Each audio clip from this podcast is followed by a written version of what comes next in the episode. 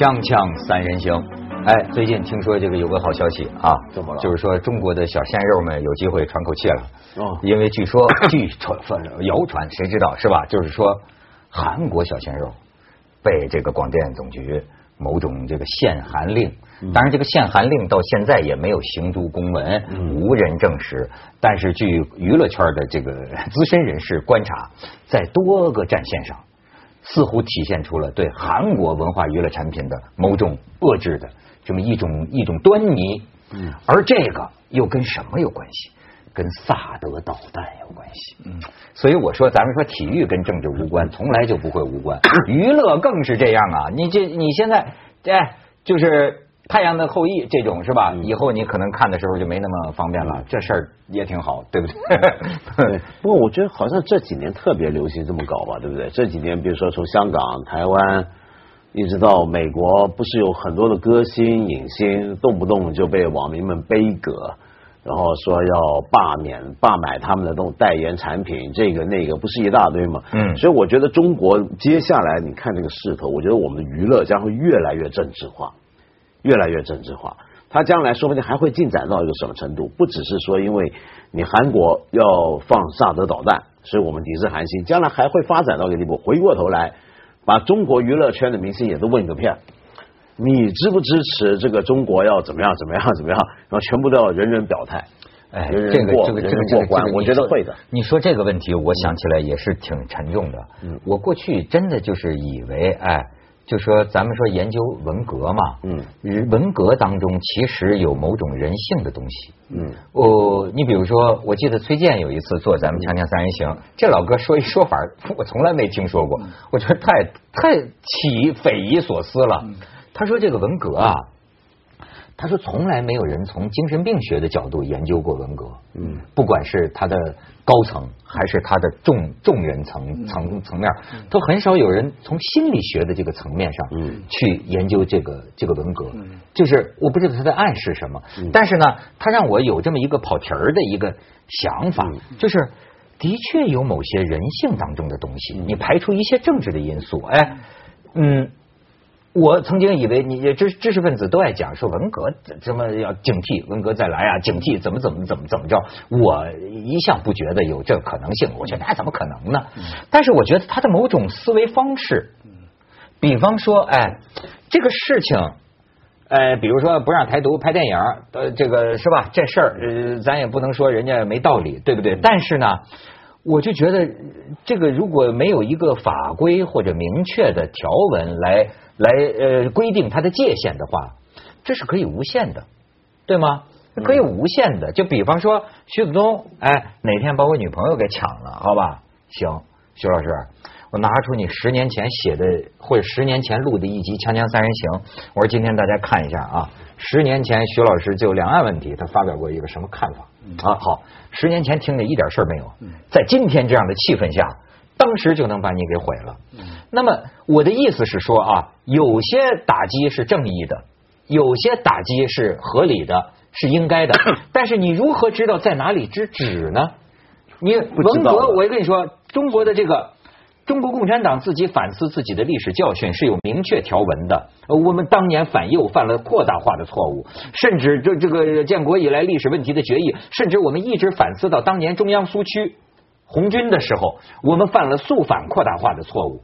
哎，为什么你这个民族总在扩大化？为什么你这个民族搞点什么运动都最后难以停不住，停不住就扩大到人人自危？扩大到谁都可以举报谁，扩大到就是人人过关，人人表态。为什么？也许初衷都是好的，但为什么最后一个全都扩大化了呢？因为我觉得很道理很简单，这东西之所以扩大化，是没有一开始没有一些很清晰的、绝对不可以逾越、不可以侵犯的一些的规则、一些界限。嗯，比如说举个例子，呃，你说政治表态这个事情，我们没有在个人生活层面。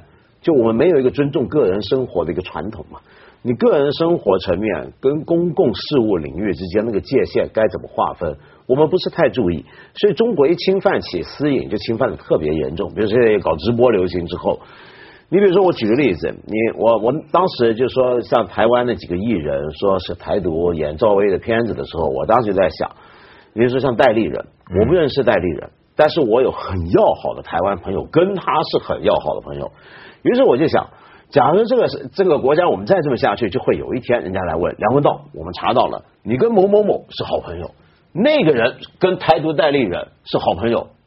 你现在要个表态，对啊，对，要不我们完全有可能，要不我们罢买你的书，对，除非你公开出来说。说，你我谴责我的朋友居然交友不慎，结识了个台独朋友，哎，你是不是要这样子呢？就如果说呃文道拒绝表态，是吧？你沉默，你沉默那不能再问文涛，你你你跟梁文道是不是朋友？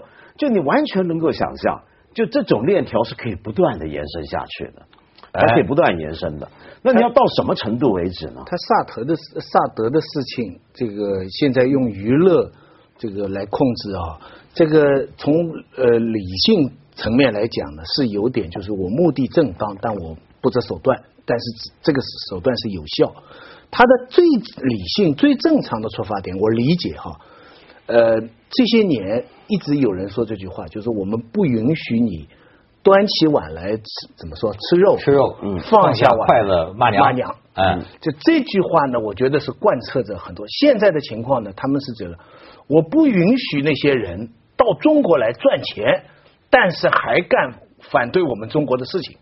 你知道，他是从这么一个逻辑推出来，但是这个逻辑单单线看也不是没有它的道理。就是说，你看，你明明都是这些人，你们，但是他，但是我们理性的稍微想一想。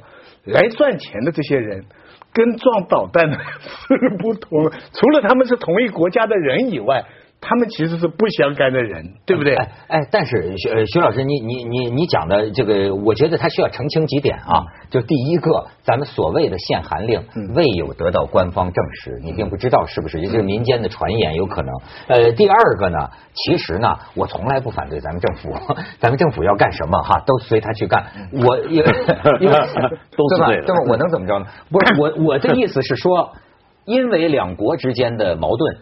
这个政府采取商业的制裁，或者某些上面的这种这种制裁，我认为自有他的考虑。我倒并不反对这个，但我不我不是反对这个，我反对的是民间某种想法的扩大化。因为政府，我我我们约略可以理解成它是精准打击的，对吧？比如说我准备卡你这个娱乐产品。我就要对你韩国形成反制，我认为这是《孙子兵法》国与国的博弈，这是这是无可厚非的。但是我们说的实际是另一个问题，就是生存在我们内心深处。你看那天咱们讲这个奥运，就讲孙杨为什么哭，拿不着一个金牌，后来非得要弄下一个。这你我记得我当时就说过，孙杨犯了个什么错，生活上的错误吧？你记得那个时候写检查，我当时我也有有一个观察。那天跟那个丹青老师，跟跟陈丹青老师，他还觉得他说你讲这个挺有意思，就是。我我当时觉得想起我们从小写的检查，有一个叫过关不过关。嗯，对对。好，我说陈老师啊，就会我有时候我看他们外国人哈，他们好像就是说什么，哎，我是一个负责任的成年男人，嗯，我对我做的事情，其实道歉就是一个表态，我低下我的尊严的头颅，对，告诉你们我错了，对。没有别的解释，对吗？就可以了，大家知道他错了，对吧？中国中国不行，他认了。你要挖根源。你看孙杨，我记得那时候写个检查，他哒哒哒说：“你这检查不深刻，你没有检讨到你灵魂深处。对，你你编了个什么理由？你编了什么理由？你就说说说说你你放松了平常严格要求。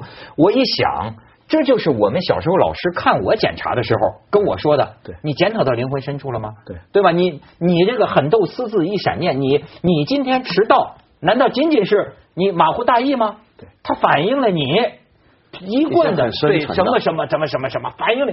好家伙，你知道吗？我们一种说的说的说的太对了。我那个小学的时候，我们下课的时候，那个黑板有四块，滑上滑下，每一块黑板会写一些学号，是不同的错误。嗯，我常常出现在上面。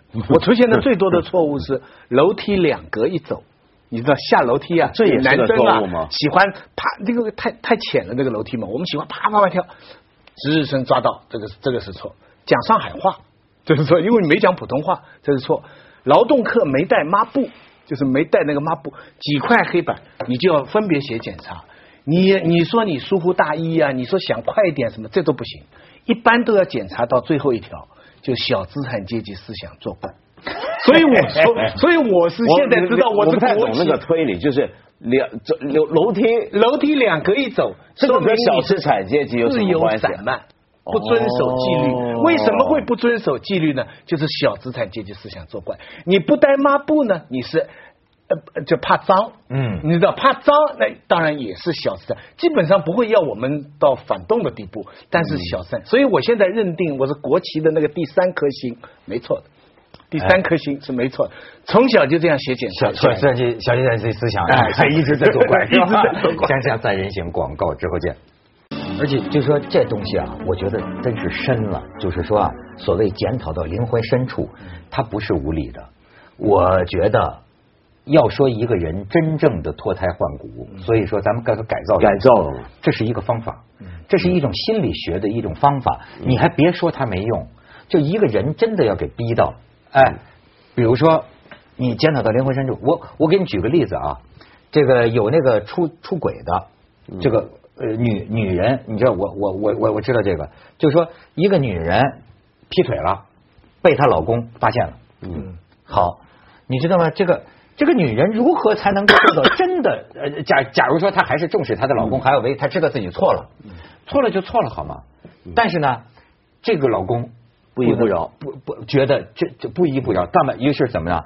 你要交代，嗯你要把你们每一次上床的每一个细节讲出来，然后呢，窥淫癖是讲的不是就要交代每一个细节。交代每一个细节以后啊，哎，咱就说真的改变灵魂呐、就是你让这个女人呐、就是痛哭流涕，然后给她施加罪恶感，让她知道这个罪恶。你知道，让我想起过去很多宗教运动或者政治运动，就是你要把最难以启齿的事情说出来，而且还要当众说出来。你知道，连这个连这个连佛教里面也有，我不知道，可能基督教里也有这个传统。佛教里叫发露忏悔，就是说啊，你要想真的清洁你的内心，你要想真的改变，一般的认错不行的，你要在这个大众面前。发露忏悔，把你最难以启齿的事情讲出来。据说，当人这样做的时候，甚至他就哭了。嗯你知道吗？就就他彻底崩溃了，就过去的人格啊解体了。所以在这种情况下重组，哎，所谓一个新人嗯就这样冉冉升起或。者天主教讲的告解，嗯也有哎，但是那个是私对私的。但是我想讲，就是我们我们之所以会有这个情况啊，就本来我们很多人都忽略了，当时我们搞革命、搞运动的时候，本身就有，虽然我们是无神论，但其实它是有很强烈的一个宗教色彩在里面的。呃，你比如说，我举个例，我现在我你不觉得这几年常常遇到很多人说，哎呀，中国是不是没有信仰？中国这个没有信仰的国家真可怕，中国没精神依托。那有些上年纪的就会怀念，哎呀，文革那时候多好，那时候我们有信仰，对不对？这个真的哦现在很多人这么讲嘛，有精神。但你想想看，这个话听起来很奇怪。他一方面说现在没有信仰，一方面说那时候有信仰。那个时候恰恰是搞革命、搞运动最激烈的时代。那那个东西，其实我们理论上共产主义是无神论的，但他把那个当成信仰，所以他其实真的是带着一种宗教般的感情，在理解共产主义不不。从国家层面来讲是灾难。这个我们最近还讲过，这法治啊，嗯就是呃治理的治跟制度的治啊。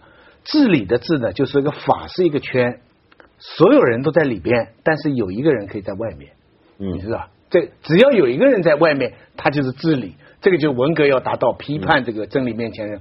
要是这个圈把所有人都圈进去了，包括画圈的人也圈进去了，这就是所谓现代概念的这个这个法治法对不对嗯？那从这个角度来讲，那个时候是非常灾难的。那大家我们都觉得，可是我最近还碰到我的亲戚，就是说比我长一辈的，嗯就是他们当初真心闹革命的，嗯因为讨论到一个很困惑的问题，就是说他们当时做一些事情啊，包括造父母的反，造老师的反，砸一些东西，烧一些东西，可是他们是真心觉得应该做这样的事情的。嗯信仰啊，哎，就是说真心做，虽然现在知道这个信仰是错了，但是当时他是觉得真心做这个事情。然后讲到今天的，就他们的下一辈，现在年轻人也在做官，也在做大学里做很多重要的位置。他说现在的很多人啊，他明明知道这个事情是错的，是荒唐的。是整一个人，搞一个材料，弄一个什么东西，呃做一个什么手段，可是他们为了利益，为了好处，他们也做。所以那个叫没信仰了嘛，他们叫。所以呢，这到底是哪一个好？你你你明白这个认真的一些说，因为从个人的角度来讲，好像还是过去那个比较更，至少他们觉得我们当初是对吧？我们是认为我们应该做的，所以我们才做。嗯不像你们今天的人，明知道这个，比方说我要你喝喝这杯东西，当时是我觉得你应该喝这个东西，所以我叫你喝。今天是我知道这个东西对你有害的，我也不会喝的，可是我还要你喝这个东西，那不是今天这个更可怕吗？不一定，有时候前者会更坏。嗯，为什么呢？后者呢，他起码保，在我看来，后者反而更好。好在哪呢？你就说他自己不喝，他自己不喝，他是想为了利益要骗人，哎哎，你喝好。嗯但是他那个价值判断啊，他只是一个坏人，但他的价值判断是清晰的，他知道这是不对的。过你说的那个前面那个情况，我们以为他好像更好，因为他逻辑一贯，嗯他真心相信信徒这种情况，真正人类上最巨大的灾难，往往都是这种人造成的。希特勒就是这种人啊，希特勒就这种人啊！你你你你你日本军国主义那些神风特工队也是帮他这种人啊去打仗的人都真心这种人相信他的啊然后你卢旺达大屠杀的时候，那两个族有些你现在看那些访问，他说他当时真心觉得把他家邻居从八十岁奶奶到三岁的小婴儿全砍死的是对的。所以说相信啊我们常常说，一个人不管做什么事情只要你真心相信、真心去做，他就是好的。那个不一定这个逻辑不存在。如果信念是错的，那就更危险。所以就是说，我就说咱们中国古人有一个词儿叫知止。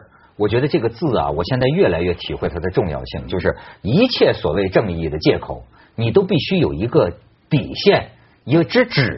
嗯比方说，咱们讲公民，我现在越来越觉得，公民这个“公”这个字儿啊，要从私讲起。嗯，没有私心对不叫公民，对。没有私利不叫公民，对。没有对私人隐私的尊重也不叫公民。就是说，他不管有多少错，嗯，你你不能追究他灵魂深处，好吧？你不能护，就是你只能追究他现在做的事情。对这件事情错了，他要承担责任。嗯。哎，你看见法律最清晰，法律说判你在报纸上登七天向他道歉，法律不会说哎，这道歉没到灵魂深处啊。你知道吗？他他有一个底线在于，我觉得一个人呐、他最基本的内心的秘密，人的内心的秘密，或者说他私有的财产，或者说他最真实的他家庭成员之间的感情和关系。就比如说，所以我我就说，今天打着很多正义的理由，你人肉搜索人家，你把人家家里人、女朋友、爹妈、父母的通信地址全那个给人家晒出来。他做了错事，你应该用正确的手段去打击他，让他负一个公民该负的责任。但是有些地方你要知止，你不能过了这个线，过了这个线，我认为这个这个人类就是灾难。我而且无数次而且有时候这个线啊，还不只是一个度的问题。你刚才讲，我们讲尺度嘛，你做到什么东西绝对不可侵犯。有时候是连一些思考逻辑上面，一些就连这是一个理性的程序的错误，我们也都会犯。而且还有一个一个一个次序，就是啊，思想、言语和行动这三个是有本质的区别的，嗯对吗？你不能说，哎，你允许我有错误看法吗？我看的书不多，对这个问题我认识的不太清。哎，那你我欢迎你教育我。嗯但是你要因为这个拿石头砸我吗？你要因为这个把我弄到网上去示众吗？这这这这这，但是如果我真的付诸行动了，那么法律会制裁我，对吧？可是我脑子里想想，或者我嘴上说了说，哎，你觉得我有错，你可以同样的这个呃用言辞和思想来征服我，来改变我，对吧？但是这意味不意味着你可以摧毁我的人格？你可以侮辱我的家里人？你可以等等，就甚甚至让我失去饭碗？嗯，这这个我就觉得这个要知道这个这个止啊，就好像咱说，哎，徐老师你得罪了我，对吧？我骂你可以，可我能一刀捅了你吗？他总是有个界限的，对吗？咱们再去下广告，锵锵三人行，广告之后见。所以说跑题儿是咱们节目的主要内容，是吧？咱们还是看看萨德，萨德，对对对哎，就是说在韩国说要部署这个萨德反呃反导弹，哎，夕阳多美啊，是吧？然后你再看下边这个说，据说啊要部署的话，部署在这个地方，你看它还不是贴近呃朝鲜边境。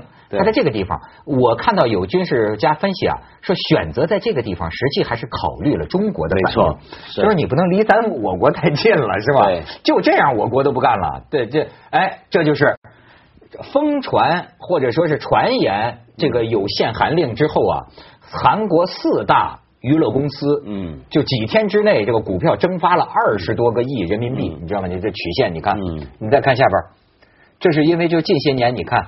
中方投资收购韩国娱乐公司，就很多中方资金已经进入了韩国，所以这回中方也会亏的，嗯真的，对，真的，哎真的我看还有哎，对，就这个，对。就是哎，听说这次这个朴槿惠说脸都焦黑了，就是。那其实对他们打击是很大。我觉得如果从策略上来讲，这招是很管用的，因为韩流已经是韩国最重要的一个文化输出啊它的影响力太大，它带动的不只是那些娱乐，它反过回来带动的是下游一连串东西，它的化妆品、它的服装、它的旅游业、它的食物出口等等，带动力量太大。如果你打击这个东西的话，我觉得对他们是很大的一个要挟。那嗯，反过来也说明萨德很厉害，是不是？为什么他萨德这么重要呢？我第一次萨德，我说哎，离导弹起一个性虐待的名儿哈，就萨德。为为什么为什么 S M 是不是就有个萨德侯么他爵？萨德导弹是为了是一种他们的说法是它是用来防护韩国自己，它是一种防空导弹。就。是意思就是说，如果朝鲜有什么东西放对，出来，它是一种可以反导弹、嗯反导弹，我没记错，反导弹的弹拦截装置可以拦截你的拦截导弹。那他的意思说，他将来也可以拦截中国的没错导弹，没错假如说我们发没错导弹的话，当然我看到一个评论呢，那这个高瞻远瞩了。他说中国现在啊是被美国两路夹击，嗯。一路南海，一路萨德，哎。但是中国呢轻南海，重萨德，嗯，为什么呢？你看萨德的事情讲的非常的高调，包括这种限于令那传说了啊，这些都是南海的事情。你看最近相对来说比较平缓一低调点了，对，至少在舆论上讲的。为什么呢？就是因为萨德不仅牵涉到中国，还牵涉到俄罗斯。嗯，对啊，所以跟萨德的事情吵得很厉害的话呢，中国就有一个俄罗斯的军力的在一起的这么个通盘考虑。嗯而南海呢，虽然俄国现在也愿意派军舰到那里去跟你演习，但是实际上跟俄罗斯跟他没什么事没什么关系。所以相对来说，我们在南海的力量呢，就是比较更薄弱一点。所以啊，这这是人家战略家的分析啊。所以我们这个强调萨德这件事情，来打破这个这个。不过，不过你说回萨德这个事儿，我觉得还有一件事，其实我们也挺尴尬的。为什么呢？因为韩国有些人，但是韩国其实相当多人也反对部署萨德导弹。对韩国因为你知道韩国有一个很强烈的一个反美的，对对对一个一个传统。那这个反美分子他会觉得我们干嘛跟美国军事同盟这么搞在一块，还越搞越深，那是不对的。那么，但是另一方面呢，他们也有一些支持部署这个，他理由就很简单，他理由就是说那行，我我我不弄这个，那你中国是不是给我搞定北韩？你北韩现在现在朝鲜是六方会谈已经对啊，那朝鲜比比如说隔三差五就试导弹，嗯。那你是不是给我搞先搞定他嘛？不过这个事情更复杂的是，很复杂。要是床床破啊，要是床破上去的话，你看他的建议是什么？我们撤啊，呃，南韩跟日本自己有原子弹啊、嗯，这是他的公开的这个这个外交政策特朗普的对啊。然后那个美国这个拜恩的这个副总统还到中国来了，说要是他上台的话，他说日本呢一夜就会有原子弹了，就说日本的经济力量、他的科技技术。力量完全可以做得出来呀、嗯。我我跟你吓死我们了。对呀、是啊，我跟你说，这个玉石俱焚，这个你从这这事儿你都看得出来，朴槿惠的这个支持率现在下降的最厉害的一个地区是什么地区啊？就是刚才你看地图部署这个萨德对导弹。那边的人最附近的居民，因为那是首要攻击目标啊。对对他们最反对。对啊，所以，而且还有一个，我但让我觉得比较尴尬，是我们做媒体行业的人，你记不记？